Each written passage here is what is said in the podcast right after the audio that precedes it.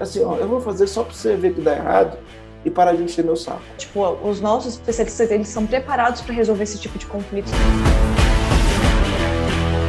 Está começando mais um podcast Empresa Autogerenciável, o podcast que vai ajudar você que é dono de uma pequena ou média empresa a construir uma empresa autogerenciável. O meu nome é Aline. E o meu nome é Marcelo Germano. Chique! Seja bem-vindo, Marcelo, esse podcast. hoje, hoje, a gente não tem um terceiro convidado, né? Não tem um terceiro. Hoje mas não tem um prazer inenarrável. É sempre um prazer inenarrável. Inenarrável. Inenarrável. Não tem prazer inenarrável. A gente tá com saudade do João já, né? Ele saiu de é. férias é. e agora tá ali na correria para fechar as pessoas comandantes que fizeram reserva de vaga da Semana Empresa Sem Causa. Então, em breve, o João estará com a gente novamente. Mas, ah, Marcelo, esse assunto de hoje é um assunto que ele veio dentro da Semana Empresa Sem Causa. Ele já veio seu direct há muito tempo, eu tenho certeza disso, e vem o tempo todo, que é como convencer o sócio, ou é, o sócio, né, que é a esposa ou o esposo, a aplicar cultura na empresa. Falando especificamente quando o sócio é o esposo ou a esposa.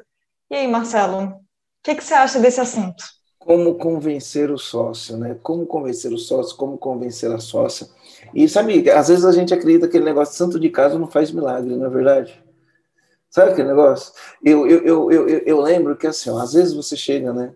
Ou para tua esposa, ou para o teu marido, né? Ou alguém que você gosta, e aí você todo dia você repete um negócio para a pessoa, você repete um negócio para a pessoa, e a pessoa não, não leva em consideração. Aí vem alguém de fora, vem alguém de fora, fala alguma Eu fico coisa. brava. Cara, fala alguma coisa que você já falou 500 vezes. Aí quando essa pessoa de fora fala alguma coisa, a pessoa olha assim, assim, cara, nossa. que massa isso, nossa. Que Aí você sacada. olha assim, você olha, ou o marido olha para a esposa, a esposa olha para o marido e fala, cara, isso que o cara falou é massa demais. Aí você fica da vida, né? Fica cara, eu tenho falado isso para você faz cinco anos e você nunca ouviu, precisou vir alguém de fora para falar, né? Santo de casa não faz milagre, né? Às vezes a pessoa, quando tem uma pessoa que tem ou, ou sócio, esposo, marido, pai, filho, às vezes a pessoa fica é, resistente a ouvir o que outra, o que outra pessoa tem, né? Isso é muito louco porque tem a ver com a natureza humana, né? Vem alguém de fora, fala, o cara fala, cara, a gente precisa trabalhar a cultura da empresa. Né? Às vezes você vai falar com a pessoa de cultura, ah, esse negócio de cultura não funciona, isso não existe, e não sei o quê, porque sempre é foi besteira. assim. Né? Isso é besteira, porque negócio de cultura não está com nada, sempre foi assim, porque funcionário é desse jeito, porque se você tratar desse jeito é assim, e aí fala, fala, fala, fala. Né? E aí, que, que acontece? Aí vem alguém de fora, fala um negócio, a pessoa ouve o que essa pessoa de fora falou, ouve o que essa pessoa de fora falou, e aí fala: Uau, é isso. Aí vira ainda para o conto e fala: Cara, é isso que a gente precisa fazer. Vamos começar a fazer agora. né? Você, você vai ficar olhando e vai falar. Né? É bastante complicado, né? Conseguir esse sim da pessoa. A gente, a gente precisa desenvolver skills, né, o, o, o Aline? Sim. O que acontece? Ah, Mas São assim, Marcelo, antes da gente entrar nesse contexto ali de, do sócio e tudo mais, do esposo da esposa, por que, por que, a pessoa tem que, tem que aplicar cultura organizacional na empresa? Por que, que ela tem que ter uma cultura que ela criou dentro da empresa? Por que, que isso tem que acontecer? Aline, eu tenho algumas coisas que eu gosto de falar, é meio que jargão, né? Meio que jargão, né? Mas eu, eu converso com empresários de todos os portes, todos os tamanhos, eu estudo, eu viajo, vou visitar grandes empresas para entender o que acontece. Então, tem algumas coisas que viram igual jargão, né? Então, por exemplo, a gente tem um que a gente fala assim: no final do dia, os números não mentem. Não é? A gente não fala isso? No final do dia, os números não mentem. É, então, no final do dia, você vai olhar para o teu número lá, você vai ver teu lucro, vai ver teu caixa, e ele não mente. Se teu lucro estiver ruim, se teu caixa estiver ruim, significa que ele, ele não mente, ele mostra para você como que está a tua liderança, o como que estão os seus processos, o quão eficiente é a sua empresa, né? Os números não mentem. E aí, do, da, na mesma pegada de no final do dia os números não mentem, né, tem uma expressão muito utilizada no mundo corporativo, tá? com os grandes empresários, né, com as pessoas que, que têm a mente para o que está acontecendo de mais moderno. Então, do mesmo jeito que tem essa expressão, no final do dia os números não mentem, existe uma outra expressão que esses empresários, os jovens empreendedores, velhos empreendedores, executivos de sucesso usam, que eles falam assim, né? No final do dia, a cultura manda na p... toda. Mas é, é assim que as pessoas falam, né? No final do dia, a cultura manda na p... toda. Por que, por que isso? Por que, que isso é importante? É isso, é isso.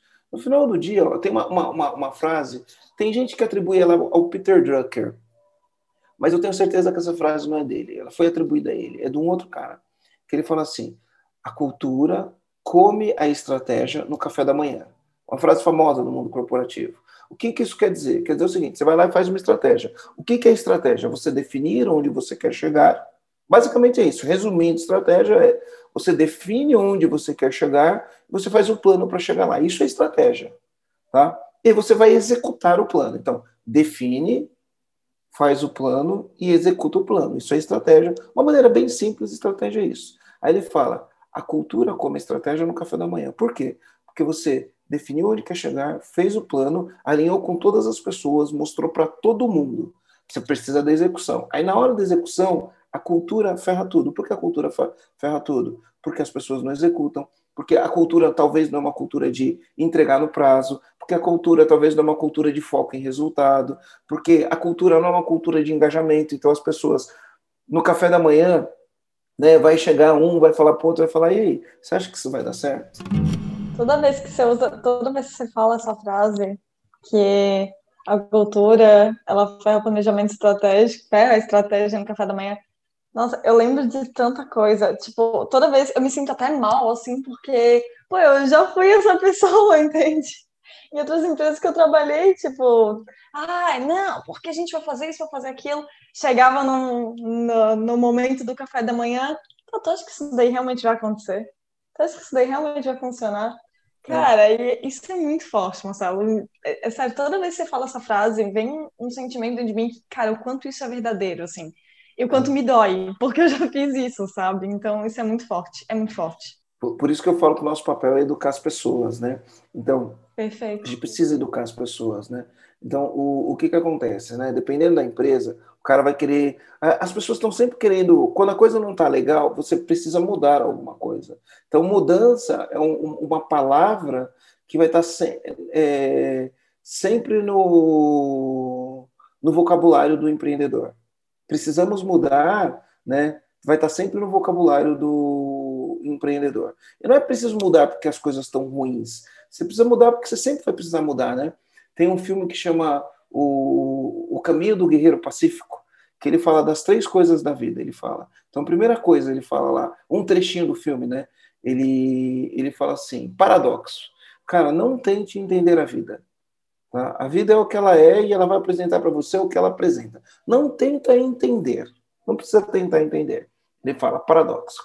A segunda é, é humor. Humor. Aí ele fala: humor é a, a força além de todas as outras forças. Porque para tudo você vai ter que encarar com humor. E é engraçado ele falar, porque, vai, vamos, vamos dizer, a gente que é mais filosófico, qual que é a força além de todas as outras forças? A gente vai falar que é o amor, né? que é a fé, né? que é a gratidão. Ele fala: não, é humor.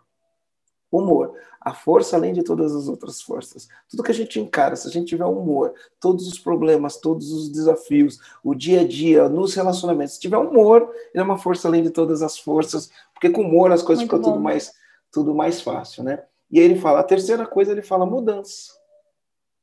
Mudança. A mudança é inevitável. O mundo vai estar em constante mudança. Vai mudar sempre. Então, é uma das certezas que a gente tem é que as coisas vão mudar. É, eu, eu gosto de falar o seguinte ainda, eu falo três certezas que a gente tem, né? Três certezas. Então, a primeira certeza é que a gente vai morrer. É certo. É certo que a gente vai morrer. A segunda certeza que, tem, que a gente tem é que a gente vai pagar imposto.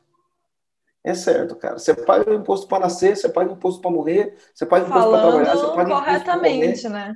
Falando, falando corretamente, é. você vai pagar imposto, né? Vai pagar imposto. Mesmo que você sonegue imposto, você vai pagar imposto. Porque quando você sai para comer, você está pagando imposto. Quando você morre, você verdade, paga imposto verdade. porque morreu. Não é? Outro dia a gente recebeu lá, né? É como, como que era? Mandaram uma pergunta para gente, né? Como sonegar mais imposto? Não foi um negócio Como assim? sonegar mais imposto? A gente quis fazer um podcast sobre isso, você não deixou, comandante. como sonegar mais imposto? Cara, mesmo que você sonegue imposto, você vai pagar imposto. Não tem É jeito, verdade. né? Você vai pagar imposto. Você paga imposto no aluguel. Se você tem patrimônio, quando você morrer, o patrimônio para ficar para a família vai pagar imposto. Tudo vai pagar imposto, né? E aí a terceira coisa é as coisas vão mudar, né? Então a mudança faz parte. Aí você está numa empresa, de tempos em tempos, né, o mundo muda, né? Um concorrente vem com um produto melhor, mais barato, que atende a necessidade do cliente, ou você tinha eficiência, deixou de ter, você vai ter que reunir tua equipe, vai falar, gente, a gente precisa mudar algumas coisas, esse é o plano, é assim que a gente vai fazer. E as pessoas, ao receber isso na tua empresa, ela vai, levar, vai fazer isso que você falava, será que isso daí vai dar certo? Ou senão as pessoas falam assim, lá vem ele com mais uma mudança. Ih, lá Que não vai vem. dar em nada. Lá vem ele com mais uma mudança, dar nada. Daqui dois meses ele esquece, vai vir com outra. Então, isso é um, é um problema. E por incrível que pareça, isso é um traço da cultura. Sim, sim. É um próprio traço da cultura. As pessoas são resistentes à mudança. É um traço da cultura da empresa. Então, a cultura come a estratégia no café da manhã. Então, se você na cultura, você tem alinhado pessoas que tem, entende a visão de onde tua empresa vai chegar, entende a missão, por que que tua empresa muda o mundo, né? Como ela melhora a vida das pessoas, não só do cliente externo, mas dos clientes internos também. Se a pessoa entende isso, se a pessoa está alinhada com seus valores, né? Os valores dizem para você o como faz, quais são os comportamentos adequados aqui. Então, será que o nosso comportamento é um comportamento de foco em solução de problemas, né? Foco em solução, né? De problemas, em resolução de problemas, ou é um foco em criar problemas? Será que é um foco de pegar para fazer, ou é um foco do reclamar? Né? Será que é um foco de bater meta ou é um foco de isso é injusto? Né? Será que é um é foco de agradecer e comemorar ou de reclamar? Então, tudo isso é- Sim. são traços da cultura, né? E isso é bem importante ressaltar, né, Marcelo? Porque às vezes o comandante está assistindo, ele pensa assim: não, mas agora eu vou implementar uma cultura, porque eu não tinha cultura. Não, você já tem uma cultura. A já- cultura, já do jeito existe. que ela está hoje, ela já existe. Talvez ela não foi a cultura que você criou, foi a cultura que seus funcionários criaram, aqueles que você contratou de qualquer jeito. Eles mesmos criaram a cultura que tem hoje na empresa. Então ela já existe. A cultura é algo que já existe. É como é o jeito, como você fala, Marcelo, é o jeitinho que as coisas funcionam, né? É o jeito que as coisas funcionam. Isso. E aí a cultura você vai ter, as coisas que marcam as culturas, os valores, as coisas não negociáveis, o que pode, o que não pode, né? qual é a regra, onde a gente quer chegar, como que isso vai fazer. Então, cultura é um negócio é, fundamental. Então, aquele lance, né? No final do dia, a cultura manda na p toda. Se a cultura da tua empresa ela é ruim, a tua empresa se repete, né? E é muito fácil você entender se a cultura da tua empresa é boa ou não.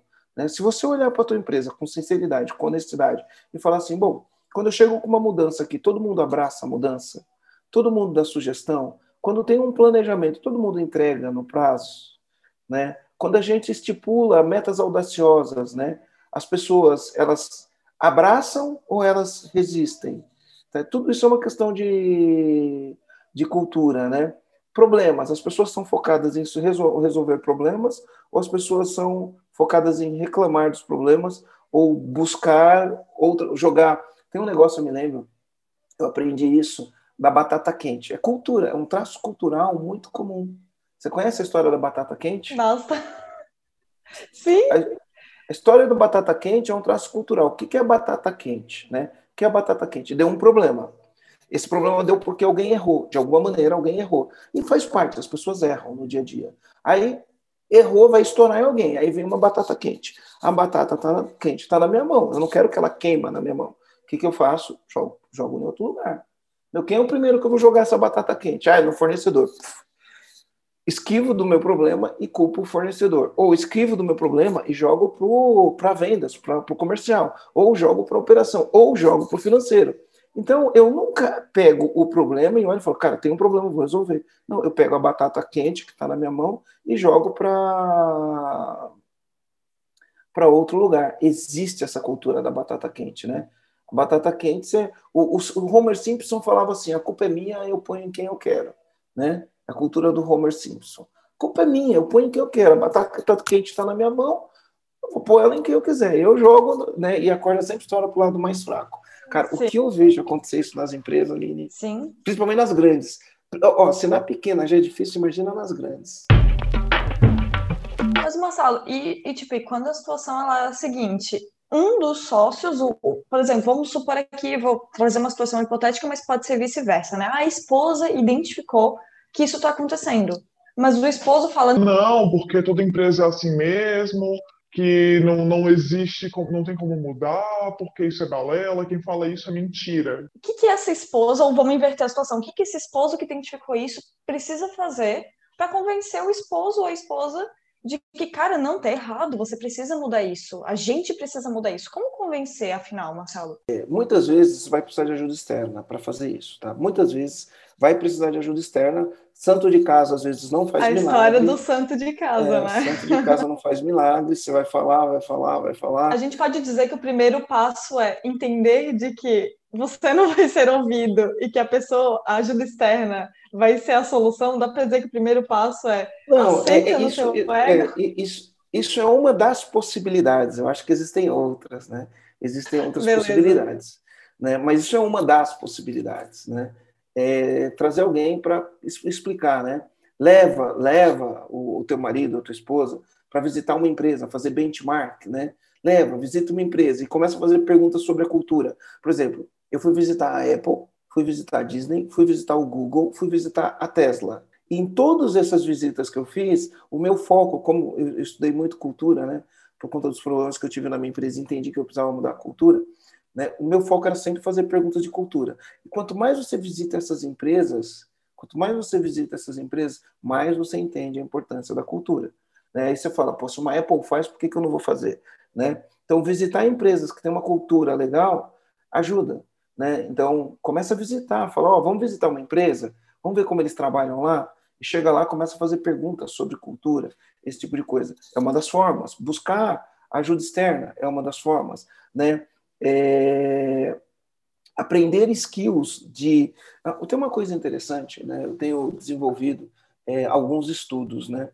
Principalmente sobre as conversas difíceis. Tenho desenvolvido algum, alguns estudos. E hoje, quando a gente fala de habilidades, skills, né, é uma palavra em inglês que significa habilidades. Então, eles entendem que a gente, para performar e ter sucesso no dia a dia, a gente tem que trabalhar algumas habilidades. E entre as habilidades que a gente precisa, eles falam dos soft skills, que são as habilidades de interações humanas. Soft, a tradução da palavra soft skill seria habilidades leves, mas não faz sentido em português habilidades leves. Então, é, são as habilidades que você tem com as interações humanas. E se você precisa persuadir, convencer, mostrar, você precisa desenvolver essas habilidades. Habilidade de empatia, habilidade de conversa, né? habilidade de fazer um questionamento socrático, por exemplo, um questionamento crítico. Mas, por outro lado, você precisa ter energia também. Por que você precisa ter energia? Porque muitas vezes, né, vou falar uma expressão aqui que as pessoas vão entender, tá? e ela não é machista, mas é, ela é vulgar, né? Mas as pessoas vão entender. Muitas vezes tem que colocar o p na mesa, né? Já ouviu essa expressão, colocar o p na mesa? Né? Sim, mas não precisa, né? A gente é, precisa se posicionar, Marcelo. Você precisa se posicionar, você precisa se posicionar, né? Então, muitas vezes você vai ter que se posicionar. Mas se posicionar só pelo ego, o, o que, é se posicionar pelo ego? Né? O, o ego é assim, eu Perfeito. sou o dono da bola. O dono da bola é isso. Eu me lembro quando eu era pequeno, eu era ruim de bola, né? Mas eu não fazia isso, mas tinha os caras que faziam. Então você é o dono da bola. Você joga porque você tem a bola, mas você é ruim de bola. Você joga porque tem a bola. Aí o jogo não tá do jeito que você quer, o que, que você faz? Você pega a tua bola, vai embora, fala, agora ninguém mais brinca.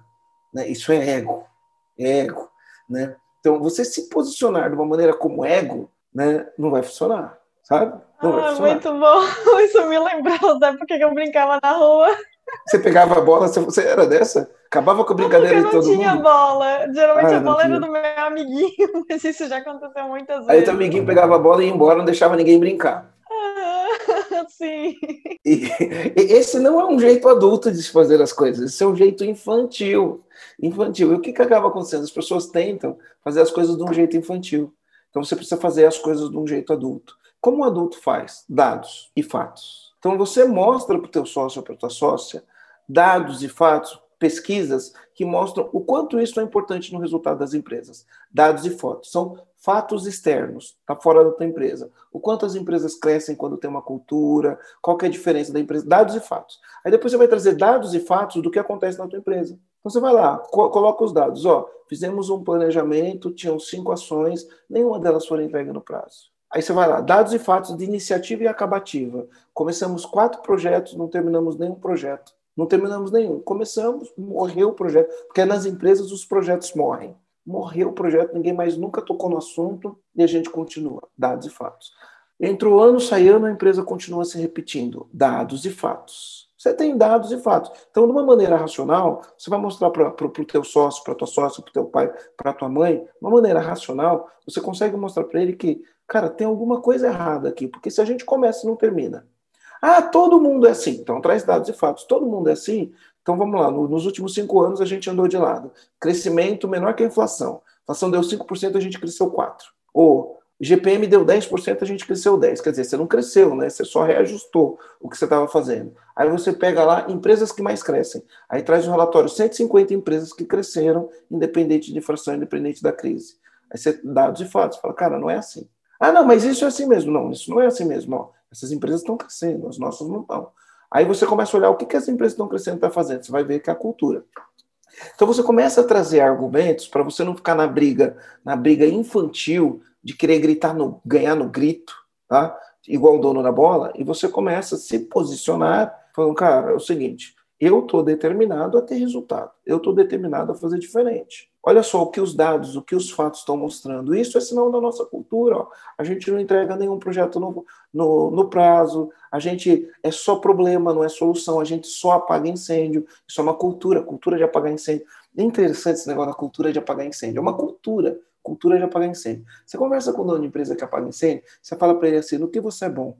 Ele fala assim, eu sou bom em resolver problema. Você já ouviu empresário falando isso, quando você pergunta para ele, no que você é bom? Ele fala, sou bom em resolver problema. Já ouviu falar isso? Uhum, sim. Cara, olha, olha, olha a irracionalidade que tem por trás disso. Olha a irracionalidade que tem por trás disso. Se todo dia você tem um cliente que liga para reclamar sobre alguma coisa da sua empresa que deveria ter sido feito certo e não foi feito, e você precisa resolver, se acontece isso uma vez, beleza, você foi lá e resolveu. Se acontece duas, você foi lá e resolveu. Se acontece três, você foi lá e resolveu. Isso significa que o problema não foi resolvido. Tanto não foi resolvido que ele está sempre se repetindo. O que, que acontece?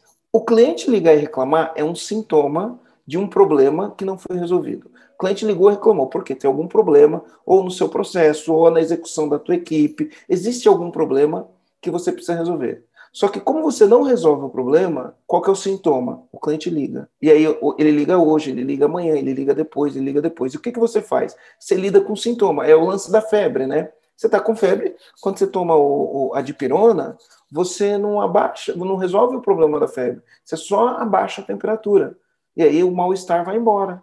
Mas o que causou a febre continua lá, porque a dipirona não combate o que causou a febre. A dipirona só baixa a temperatura. Então, se na tua empresa o teu cliente liga e reclama, você vai resolver. Liga e reclama, você vai resolver. Liga e reclama, você vai resolver. Você não resolveu o problema, você só lidou com o sintoma.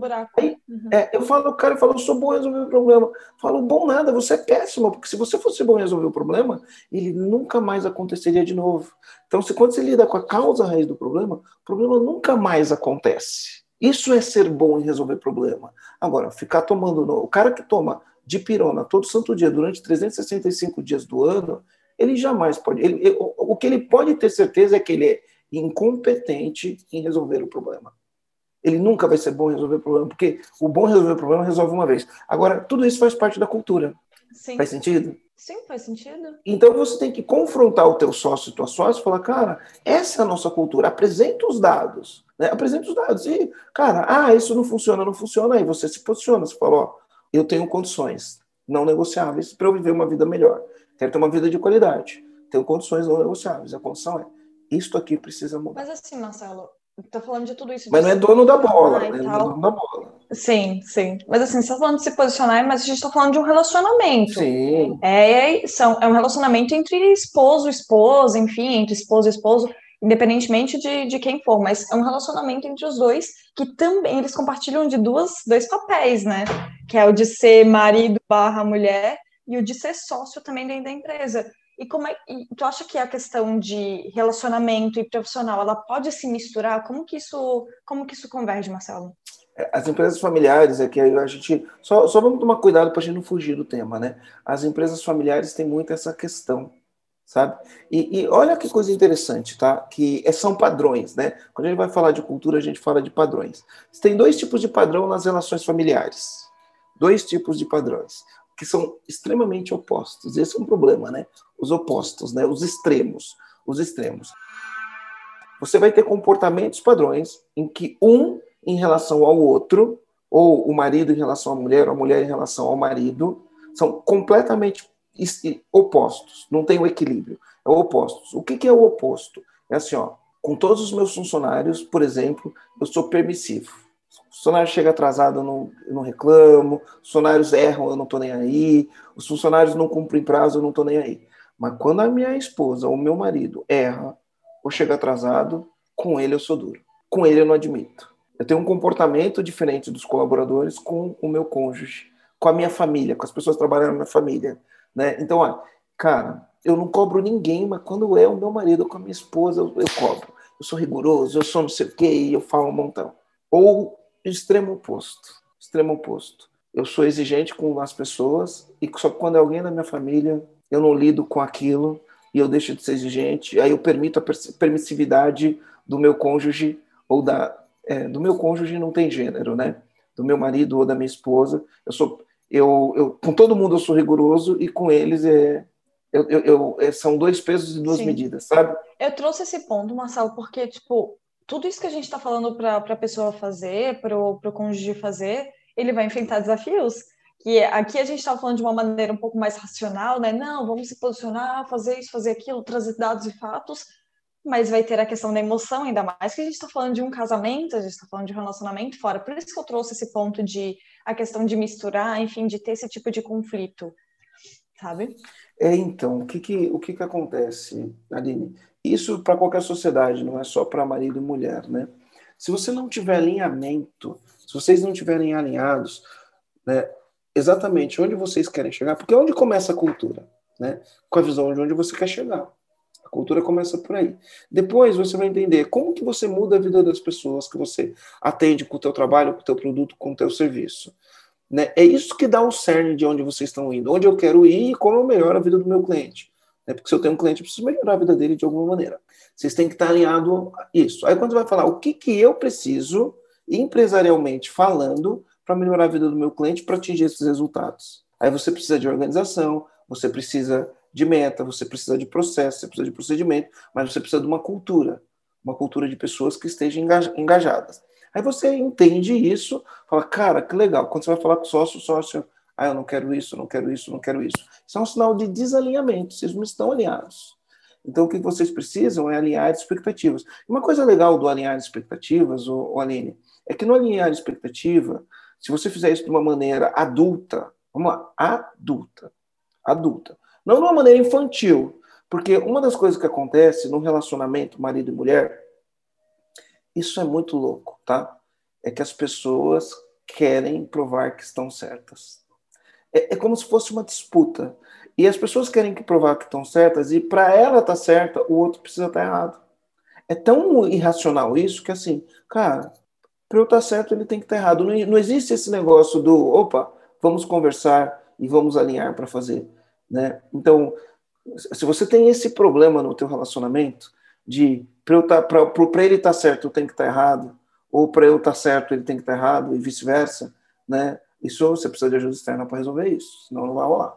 Tá? Não só na empresa, é no relacionamento. Eu falo isso porque eu, eu, eu tive essas questões, né? Então, já fui casado, me separei, e uma das coisas que era, era assim, meu, a gente não precisa entrar nesse negócio de, pô, para eu estar tá certo, você precisa estar tá errado. Vamos entender o assunto, vamos lidar com o assunto com maturidade. Mas quando você age igual criança, né, quando você. Isso aí é, é irracional, não vai funcionar. Ajuda externa. Ajuda externa, porque vocês não estão conseguindo colocar junto. Mas o que orienta tudo junto? O que, que orienta junto uma, uma relação da família para você criar uma cultura? É, primeiro, você tem que estar tá alinhado onde você quer chegar, tem que estar alinhado nos valores, é o como, tá? Tem que estar alinhado nos valores. E você precisa de aprendizado. A gente fala o seguinte, né? A gente fez a aula ontem, né? Encerramento da Semana Empresa Sem Caos foi o máximo, né? O máximo. E a gente tem um negócio que chama zona de superação, né? E para a gente entrar na zona de superação, a primeira coisa que a gente tem que fazer é entrar na zona de aprendizagem. O que, que a maioria das pessoas fazem? Você tem uma situação que não importa se ela é boa ou se ela é ruim, é aquilo que você está acostumado, é o teu normal. É o teu normal. O teu normal é a tua zona de conforto. Então, é normal as coisas darem errado, é normal ter briga, é normal as pessoas não ser isso, é, é tudo é normal. Por quê? Porque você vive aquilo, para você aquilo é normal, por mais que você não goste, tá? Aquilo é normal. E aí você fala, preciso fazer alguma coisa diferente? Né? Eu não gosto disso, não está legal, preciso fazer alguma coisa diferente. E aí o que acontece? Sem ter os instrumentos que você precisa, sem ter o conhecimento que você precisa, você tenta fazer. Quando você tenta fazer sem ter o conhecimento que você precisa, você vai sair, vai fazer e vai tomar uma pancada. Quando você toma uma pancada, o que, que você vai achar? Isso não funciona. Tá vendo? Isso não funciona. E aí o que acontece? Você cria uma crença de que não funciona. Aí afirma, afirma aquela crença do eu estou certo e você está errado, viu? Só isso. como não funcionou. Tá vendo aí, ó? Você foi querer criar isso. Aí não funciona. Aí o que acontece? Você volta para tua zona de conforto. Por quê? Você não tinha que ter entrado na zona do medo. Você não pode sair para o campo para fazer as coisas despreparados. Você não pode sair despreparado. Então você tem que se preparar. E a preparação ela começa com conhecimento. Então vem, a gente se move em direção daquilo que a gente estuda. Então você tem que estudar sobre a cultura, você tem que estudar empresas que têm cultura, né? tem que assistir o nosso podcast, tem que ver os nossos conteúdos. Eu acho que não existe um podcast que tem mais conteúdo sobre cultura do que o nosso. A gente fala muito de cultura. Traz a pessoa para estudar junto, faz um alinhamento, senta com a pessoa e fala, cara, vamos mudar? Vamos identificar as coisas que não estão legais aqui na empresa? Vamos identificar as coisas que a gente precisa mudar? Estamos alinhados que a gente quer chegar lá junto? Estamos alinhados que a gente quer uma equipe que funciona dessa maneira? Estamos alinhados? Estamos. Vamos fazer um plano para chegar nisso? Aí você adquire o conhecimento. Quando você adquire o conhecimento, quando você adquire o conhecimento, você cria o PVE, tem um podcast que fala de PVE. Qual que é o podcast que fala de PVE? Podcast 4, tá? O de cultura. A gente vai deixar o card aqui. E aqui okay. no Spotify, quem apareceu na frente, Marcelo? Faz os dois aqui. Faz o F, então é assim, ó. Quero o card no meu dedinho e quero o card no dedinho da Aline. Mostra aí, ó. Aqui, aqui, aqui, isso. Tá, Fica trocando então, a imagem, troca a imagem para tá aparecendo o card aí. Legal. Então, então o que acontece? Vai lá que a gente fala do PVE. Então, você primeiro, o primeiro, primeiro ponto é você, em vez de sair na zona do medo, tentando, como crianças que estão cheios de ego, fazer para provar quem está certo e está errado, né? Vocês vão fazer para dar certo. Para fazer que dá certo, primeiro vocês vão buscar o conhecimento. Esquece todos os seus pressupostos de que isso funciona, de que pessoas são assim mesmo, esquece. Se você nunca estudou sobre pessoas, você não pode ficar falando que as pessoas são desse jeito. Comece a estudar sobre o comportamento humano, comece a estudar sobre cultura, comece a estudar sobre liderança, você vai adquirir o conhecimento. Depois que você adquirir o conhecimento, você vai praticar. Ou seja, você vai colocar em prática. Então, aquele negócio, se você estudar como nada, mas não pular na piscina, você não vai aprender a nadar. Você vai ser um tremendo teórico sobre natação, mas você não vai saber nadar. Quando você começa a nadar, você está nadando, nadando, aí quando você chega na borda, que você vai dar a virada, pode ser que a primeira vez que você der uma virada, você engula água. Aí quando você engole água, você... né? E aí é, porque você engoliu água, significa que não funciona? Que nadar não funciona? Não, significa que você engoliu água. Outras pessoas não engolem água. Porque o que, é que as pessoas tentam fazer ali? Elas tentam fazer um negócio, aí dá errado. Ela fala, tá vendo? Isso não funciona. O nadador, quando ele vai nadar ele vai dar a primeira virada, ele engole água. E não é porque ele engole água que nadar não funciona. Só significa que ele engoliu água. Perfeito. Mas mais nada. Significa que ele tem que aprender um jeito diferente para fazer, para ele não engolir água. E aí ele vai, faz, até dar certo. Não é fazer a primeira coisa que, ah, isso não funciona. Cara, aprende, aprende a dar a virada direitinho, né? Você tem um, um, um, um caminho, porque papel aceita tudo. Tudo que você escreve no papel, o papel não reclama. Mas quando você vai fazer, você vai ter os aprendizados. E não é porque você deu uma virada e engoliu água que você vai desistir de nadar. Não é porque você tentou fazer um negócio e, de repente, alguma coisa aconteceu e não funcionou, que você vai desistir de fazer. Sim. Não é porque não deu certo que não dá certo. Sim. E aí você começa a fazer. Entrou na zona de aprendizagem, entrou na zona de aprendizagem você e teu sócio, porque uma coisa interessante, tá? Quando você entra na zona de aprendizagem, você aprende um jeito diferente de fazer. E ao fazer com consistência, você entra na zona de superação, ou seja, você mudou a cultura da tua empresa e a cultura da tua empresa melhorou. Alguns especialistas falam que para você mudar uma, uma cultura de uma empresa demora cinco anos. E não é porque demora cinco anos que você não vai começar a fazer, porque um caminho de mil milhas começa com o primeiro passo. Por quê? Porque as pessoas demoram para mudar. Então você precisa ter persistência para fazer isso, né? As pessoas demoram para mudar. Mas não é porque demora cinco anos que você não evolui em um mês, que você não evolui em dois meses, que não evolui em três meses. Faz sentido? Sim. Mesma coisa, ah, eu quero nadar, eu não sei os números da natação, né? Mas eu quero nadar 100 metros em dois minutos. Aí a primeira vez que eu vou nadar 100 metros, eu faço em cinco. Para eu nadar em dois minutos, eu tenho que treinar, treinar, treinar, treinar, treinar, treinar, até um dia eu conseguir nadar 100 metros em dois minutos. Não sei quanto tempo você nada 100 metros, é só para fazer uma metáfora. Mas, quando eu começo, a primeira vez que eu tento, pode ser que eu nade 100 metros em oito minutos. Depois de um mês, eu vou estar nadando em cinco. Depois de três meses, eu vou estar nadando em quatro. Para chegar em dois minutos, vai demorar bastante, mas eu já tive uma evolução gigantesca do primeiro para o segundo para o terceiro mês. Já tive, já aprendi virar, já aprendi dar as, as braçadas e não sei o quê. E aí depois eu vou ter que tendo outras melhorias. Então é isso que você tem que fazer, buscar o small win. Busca uma primeira vitória quando você for trabalhar a tua cultura. Você já tem uma fórmula. A fórmula que está dando o resultado que você tem, você já conhece. Agora, a fórmula para dar resultado diferente, você não conhece. E aí você precisa do conhecimento para conhecer uma fórmula diferente, para fazer diferente, para ter um resultado diferente. Tá? Então, o que, que acontece? Quando você busca o conhecimento, quando você traz esse conhecimento para o teu sócio, e quando vocês se abrem para fazer, então você tem um alinhamento, cara, estamos alinhados que isso aqui não funciona, né? Estamos alinhados que isso aqui não funciona. Vamos, vamos fazer diferente? Vamos. Então, ó, isso aqui está funcionando, isso aqui não está funcionando, a gente precisa melhorar o que não está funcionando. Vamos fazer um plano? E aí faz o plano e vocês vão fazer junto. Mas o que vai fazer com que vocês façam esse plano? É vocês estarem olhando para o mesmo lugar. E tem que estar tá fazendo sentido para os dois estar no mesmo lugar. Né? Eu gosto do questionamento socrático, Aline. Sabe o que é o questionamento socrático? Uhum. No, no, método do coaching. Olha só que interessante. Questionamento, questionamento socrático. Toda vez que você vai questionar alguém, quando, você tá, quando a gente está trabalhando com um cliente que está difícil, né, a gente usa o questionamento socrático. É uma estruturinha, uma estruturinha muito legal. É, é, lógico, ele é mais do que isso que eu vou te falar, que é um recorte da estrutura do questionamento socrático. O que, é a cultura? É você repetir hábitos que não dão resultado. Isso é cultural. Repetir coisas que não dão resultado. Ou repetir coisas que dão resultado. Os dois é cultura. Quando você repete aquilo de maneira consistente, você cria um tipo de cultura. Então, é, entregar no prazo vira parte da cultura quando você começa a entregar sempre no prazo.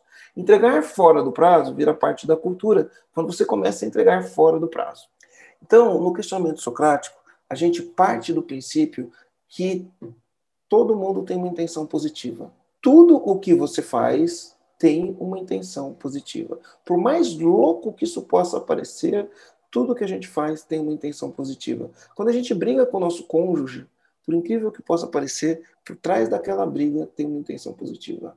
Por trás daquela briga você quer um relacionamento melhor. Por trás daquela briga você quer ser ouvido ou ouvida. Por trás daquela briga você quer mais atenção, né? Por trás daquela briga você quer se divertir mais. Por trás daquela briga tem uma intenção positiva. Só que a maneira como você encontra para fazer não é a melhor maneira. Sempre existe uma intenção positiva. Então a gente precisa reconhecer isso. No questionamento socrático, a gente faz assim: sempre a pergunta, né? É um padrão? Olha, isso que você está falando acontece mais vezes? É muito legal esse, essa formulazinha. Isso que você está falando se repete? Se se repete é padrão. Se é padrão é cultura. Faz sentido? Isso que você falou aqui acontece sempre? Ah, acontece. Toda vez que eu vou falar alguma coisa, meu marido ou minha esposa não ouve. Quando chega alguém de fora, ela ouve. Mas quando eu falo, não dá ouvido. Comportamento padrão, comportamento padrão. Entenda que por trás desse comportamento padrão existe uma intenção positiva. Aí o que acontece? Você entende, legal, esse é um comportamento padrão, né? Quais são os benefícios, quais são as vantagens de você fazer isso todas as vezes? Porque quando o teu marido ou tua esposa fala, você não aceita, mas quando outra pessoa fala, você acha legal. Se você faz isso, quais são os benefícios de você fazer isso? Quais são os benefícios? E aí você lista todos os benefícios. Não, não tem benefício, é que. Cara, vamos lá, foca aqui. Quais são os benefícios? Porque se você faz isso, existe uma intenção positiva. Se existe uma intenção positiva, você vê benefícios, mesmo que secundários, em fazer isso. Tá? quais são os benefícios. Lista os benefícios. E esse é um trabalho que exige cognição, reflexão. Você precisa pensar, porque se você não pensar, você não descobre os benefícios por trás disso. Aí, quais são os benefícios? Benefícios, benefícios. Beleza. Primeiro ponto. Agora é o seguinte, como esse comportamento ele não é bom, né? Quais são é, os contras desse comportamento? Quando você faz isso, quais são os contras desse comportamento? Papel, escreve todos os contras, os contras, os contras, os contras. E aí, no questionamento socrático, eu estou mostrando que existem dois, duas coisas, né? Benefícios e contras, prós e Contra contras. seria prós. desvantagens, né? Tipo, As quais desvantagens. São as Quais são as desvantagens? desvantagens disso? Isso.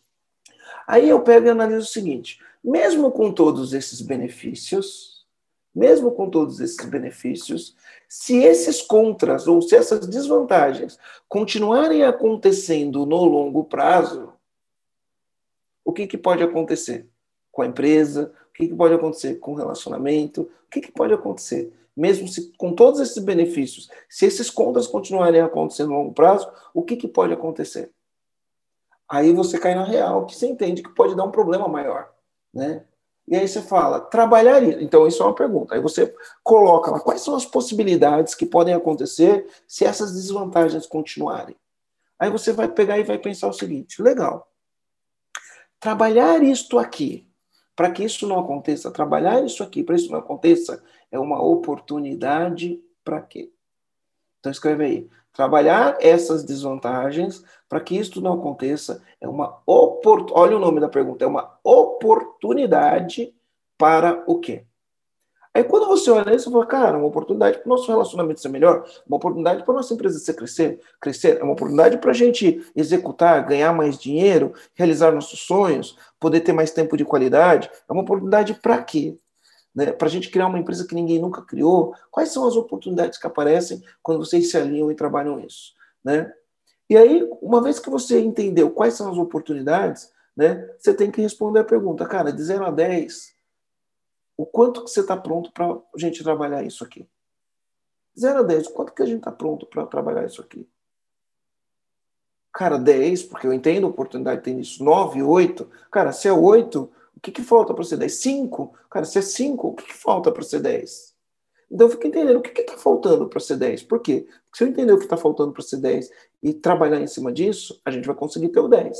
Né? E aí é fazer plano de ação. Né? E o plano de ação, ele, ele passa pelo conhecimento.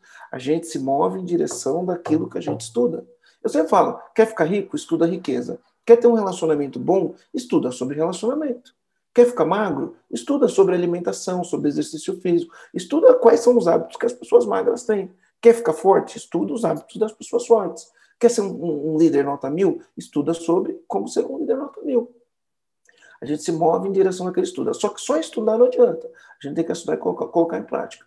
Então você vai precisar se preparar para não, não ser o dono da bola e querer ganhar no grito.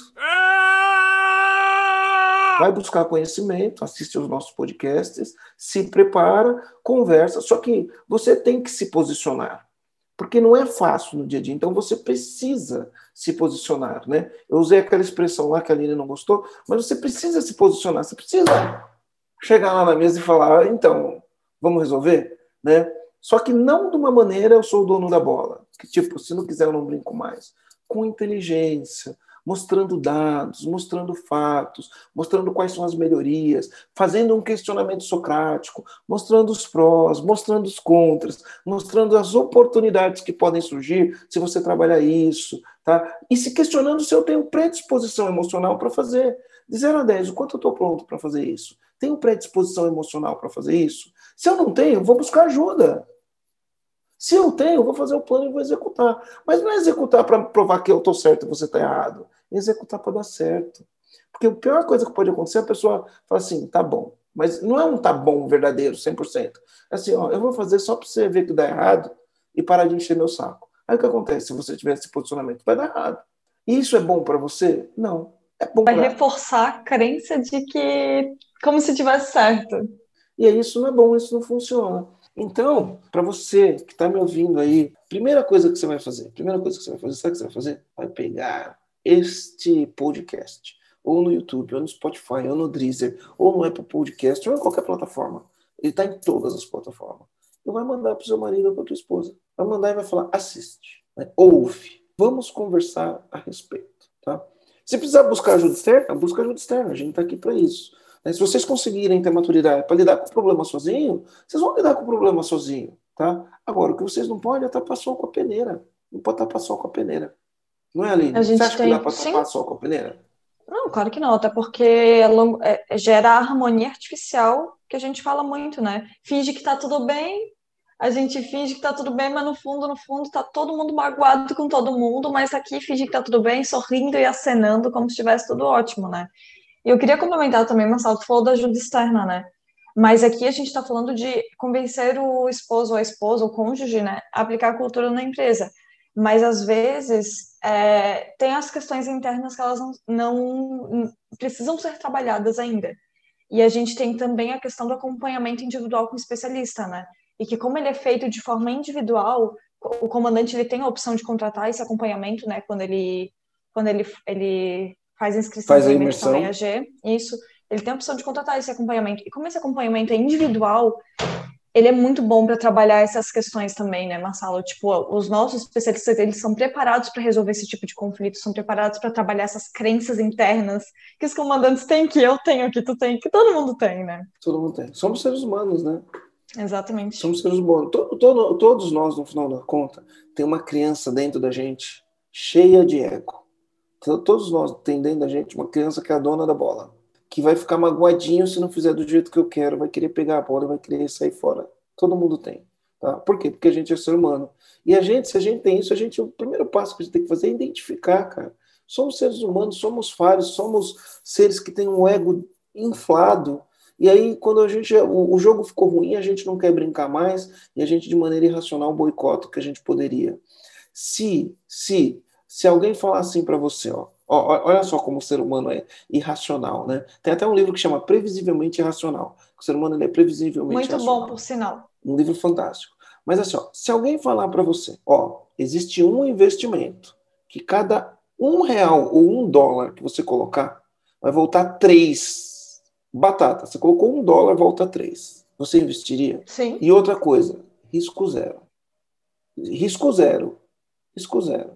Você investiria? Eu desconfiaria. Porque a coisa mais difícil que tem é quanto maior o retorno, normalmente maior o risco, certo? Essa é uma lei do mundo das finanças. Quanto maior o retorno, maior o risco. Né? Quanto menor o risco, menor o retorno. É uma lei do mundo das finanças. Mas isso contraria essa lei.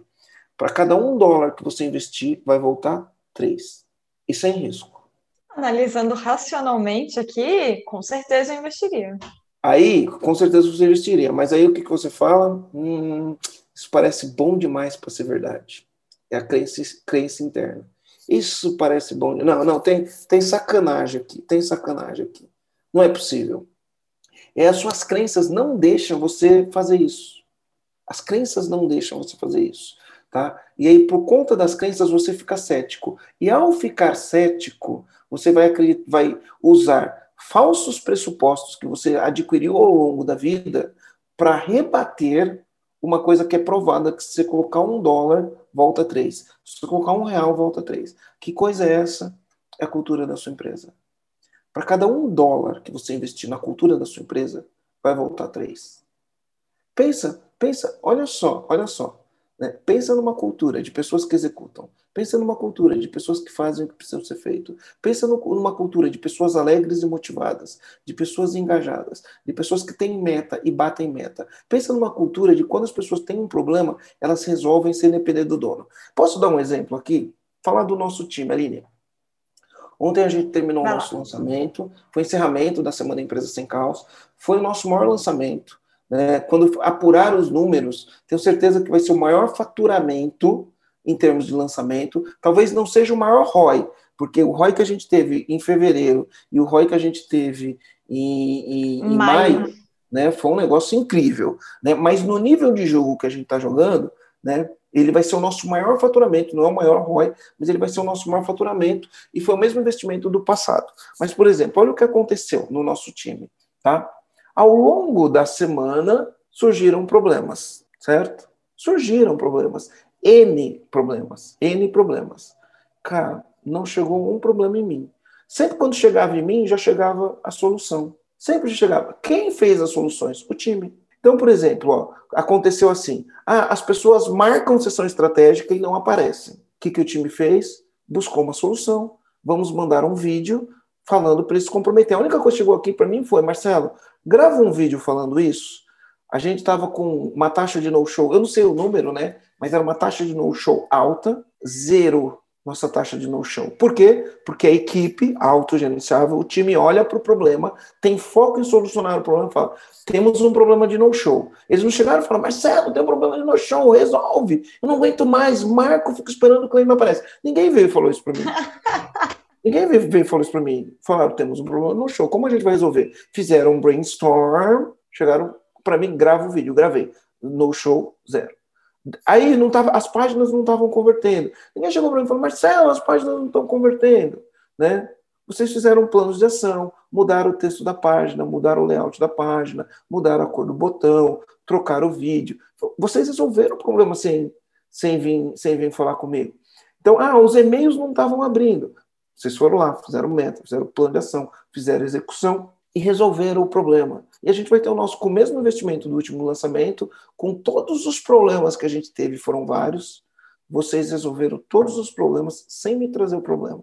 E a gente vai vir para o nosso maior, maior lançamento. E é, é, lógico, né? Tem um monte de coisa que aconteceu que eu nem sei. Né? Tem um monte de coisa que aconteceu com você. Vocês foram lá, mudaram, mudaram a apresentação. No, na, no, meio da minha apresentação, vocês tiveram uma ideia de falar: Marcelo, ó, a gente colocou um slide com os kits, mostrando as ferramentas, mostrando o caderno, mostrando isso. E pronto, trouxeram, trouxeram, trouxeram. E a gente foi fazendo isso. Isso aumenta a conversão, isso aumenta. O que, que é isso? É cultura. É cultura. O time já tem uma cultura. Tem um problema, o time pega o problema e resolve. É cultura, é cultura.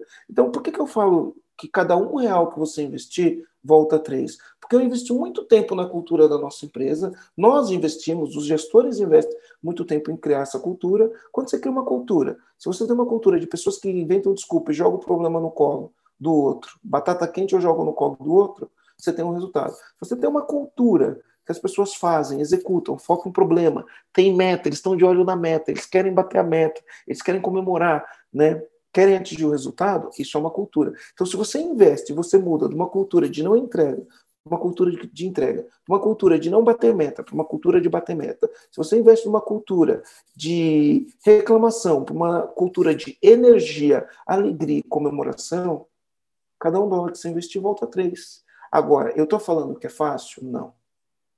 Você vai investir um dólar, mas é, não é fácil. Né? É um trabalho que existe consistência. Você precisa fazer isso. Então, por si só, por si só, se você investe. Só que quando eu falo cada um dólar que você investir volta três, você vai falar, ah, isso é bom demais para ser verdade. E aí o que acontece? A tua parte cética não vai acreditar em nada, vai questionar tudo o que a gente fala. Ah, não, funcionário só pensa em dinheiro. Ah, funcionário só quer saber de. Ah, funcionário não quer saber de se autodesenvolver. E aí você vai, vai fazendo isso, o teu ceticismo vence e você nunca realiza o que você precisa resolver. Enquanto isso, enquanto isso, os empresários que têm sucesso estão fazendo isso. E você está chupando o dedo. Inclusive os concorrentes, né?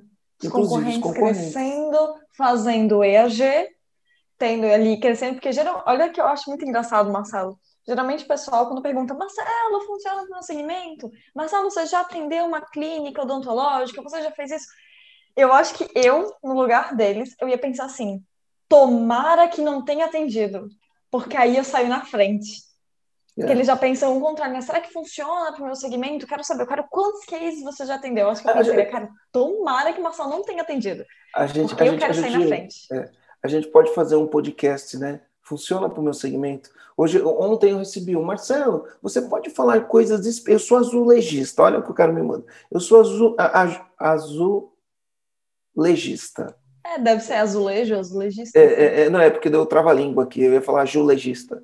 Né? Deu trava-língua, trava-língua. Você brincou de trava-língua, Aline? Sim, com certeza. Sim. Mas é. eu sempre perco, é terrível. É, é, é, né? Três pratos de trigos quentes para três trigos tristes. Você já, já falou isso aí? Três pratos, três de, pratos trigo de trigo para, três para três tigres tristes. Três, três pratos de trigo para três tigres tristes. Agora fala rápido. Três pratos de trigos para três tigres tristes. Três pratos de trigo para, três trigos tristes. Então vamos lá, voltar para o trava-língua. Foca, foca. voltar para o trava-língua aqui do azulejista. Aí o azulejista fala assim: Marcelo, dá dicas para o azulejista. Né? Aí eu dei dica. Eu falei, cara, trabalha a tua liderança, trabalha a cultura da sua empresa, cuida dos números financeiros. No final do dia, os números não, não, não mentem. Cuida do teu domínio pessoal, da tua energia e cuida da cultura da sua empresa. Ah, tem mais uma coisa. Você tem que cuidar para atrair clientes, converter clientes e manter esses clientes comprando de você dei as dicas para ele. Agora, sim, essas dicas funcionam para o azulejista, funciona para o marceneiro, funciona para todo mundo. Mercearia, clínica, é. tudo. Entendeu? Só que o cara quer, não, ele, ele acha que existe finanças para azulejista. Ele acha que existe liderança para azulejista. Ele acha que existe vendas para azulejista. Ele acha que existe atendimento a cliente para azulejista. Não é? E não é atendimento ao cliente, atendimento ao cliente. Os fundamentos são os mesmos, independente se é azulejista ou não. Eu acho que a gente até foi além do assunto desse podcast, mas eu acho que foi um, bem, um bom podcast. Eu fiz minhas anotações aqui também. Eu já eu mesma aprendi desse podcast. Marcelo, qual é o teu comando? Aline, você já foi então funcionário que ferrou Sim. a estratégia no café da manhã? Sim, eu já fui e não me orgulho disso, mas eu entendo que o fato de eu ter feito isso hoje me traz uma clareza do sobre o porquê que eu fazia isso, o que que tinha lá que eu fazia isso e tudo mais, né? tipo, o que, tipo, como eu me comportava, qual era a minha mentalidade. Então, assim, eu agradeço por eu ter sido essa funcionária, porque isso me deu muita clareza para eu e até valorizar o EAG do jeito que eu valorizo hoje, do jeito que eu amo o EAG hoje. Então, acho que tudo isso me deu clareza, mas sim, eu já fui essa funcionária, Marcelo. Já fui. Pois é. E se você não cuidar da tua cultura e tiver um monte de funcionário que trabalha desse jeito, fica difícil. O que, que você precisa fazer? Cuidar da cultura da sua empresa. Se cuidar da cultura da sua empresa, né, você consegue trabalhar isso. Estou falando que é fácil? Não, estou falando que é trabalho duro. Trabalho duro é trabalho de dono. O trabalho do dono é montar uma cultura que funciona. Tá? Sim. Agora, é muito Sim. mais fácil você olhar e falar isso não funciona e não fazer nada. Sim. Né? E ficar, Deus, pelo amor de Deus, me ajuda. Né? Também não dá, né? Meu comando é clareza, alinhamento entre os sócios. Para mim, esse é o, pra mim, é o maior comando, alinhamento entre os sócios. Ah, eu tenho outro comando, o dono da bola. Dono da bola. Esse Não o seja o dono da bola. Esse, esse é o teu, desculpa, Marcelo, tava lá. Você roubou meu comando. Meu comando é não seja o dono da bola, tá? Não seja o dono da bola. Perfeito. Se você for o dono da bola, vai dar tudo errado. Para você estar tá certo, o teu cônjuge não precisa estar tá errado. O que vocês precisam é de alinhamento e entendimento. Esse negócio de eu tô certo, você tá errado, não vai levar vocês para lugar nenhum, tá? Sim. Comandantes que vocês estão ouvindo, obrigada por ter dado esse like aqui no YouTube, por já ter se inscrito aqui no canal. Muito obrigada. Você que está aqui no Spotify, comandante, obrigada por já ter encaminhado lá no seu Stories, postado lá no Stories, marcado EAG, empresa gerenciável Marcelo Germano, arroba Marcelo Germano EAG. Muita gratidão por ter feito isso. Peraí, que a minha janela está batendo F. Corte essa parte. Aline, Aline, deixa eu falar uma coisa interessante, né? É, nessa semana que passou, a gente bateu 20 mil inscritos no nosso canal do YouTube. 20 mil inscritos. E uma coisa interessante, né? Esse podcast ele é atemporal, ele vai ficar aqui por muito e muito, muito tempo. Quando a gente tiver 100 mil inscritos, pode ser que você está chegando no EAG agora, e pode ser que você está ouvindo esse podcast agora e a gente já tenha 100 mil inscritos. A gente já tenha 100 mil inscritos. Aí você vai olhar o que, que não é a determinação. Você vai falar, eu ouvi esse podcast quando eles tinham 20 mil inscritos no YouTube. E agora eles têm 100 mil inscritos. No 100 YouTube. mil, um milhão. Eles um milhão. É, imagina então no dia que você estiver ouvindo que tiver um milhão de inscritos no canal do YouTube. Você vai olhar e falar, cara, quando ele gravou isso, ele estava comemorando 20 mil. Pequena vitória, um small win. 20 mil. 20 muito mil feliz. Gente? Você está feliz? Eu estou feliz. Ah, eu estou muito eu feliz. feliz. Que... Sabe o que eu lembro, Aline? A gente tem hum. aquele vídeo, a gente tem aquele vídeo de uma live que eu fiz. A gente tem o um vídeo de uma live que eu fiz. Que eu falei, nossa, deu gente pra caramba na live. Assim, deu muita gente. Deu, deu muita, muita gente. gente. Entrou muita gente. Muita gente mesmo. Muita gente entrou. Chegou a ter 30 e poucas pessoas de pico. Lembra disso? E aí hoje a gente faz. Eu me emociono com esse vídeo, Marcelo. É, é. E hoje a gente faz, faz, faz, faz live, as lives diárias aleatórias da 250, 225, né? Na semana Empresa Sem Causa a gente teve 800 e poucas pessoas ao vivo numa live. Né? tem pessoas que isso é pouco, tem pessoas que vão dizer que isso é muito. Para nós, isso é uma vitória muito grande, porque a gente cresceu. Então, para nós, isso é uma vitória incrível. E se um dia você entrar numa live nossa, tiver 5 mil pessoas ao vivo assistindo a live, você vai entender o que é a consistência e a determinação. Né? Porque, por exemplo, no dia de hoje tem 20 mil no, 20 mil no YouTube, 100 mil no Insta, a gente tem live que a gente faz que tem 200 pessoas, 250, tem live no YouTube que a gente faz que tem 800 pessoas, mas pode ser que um dia assista a gente esteja com 5 mil pessoas ao vivo, assistindo ao vivo, numa live aleatória, né? Aí você vai entender o trabalho da consistência. Fazer para dar certo, né? Fazer até dar certo, né? É o nosso lema. Aline, foi um prazer inenarrável. Inenarrável. Inenarrável. Topíssimo demais. Beijo no coração. Fui. Beijo. Até o próximo. Fui.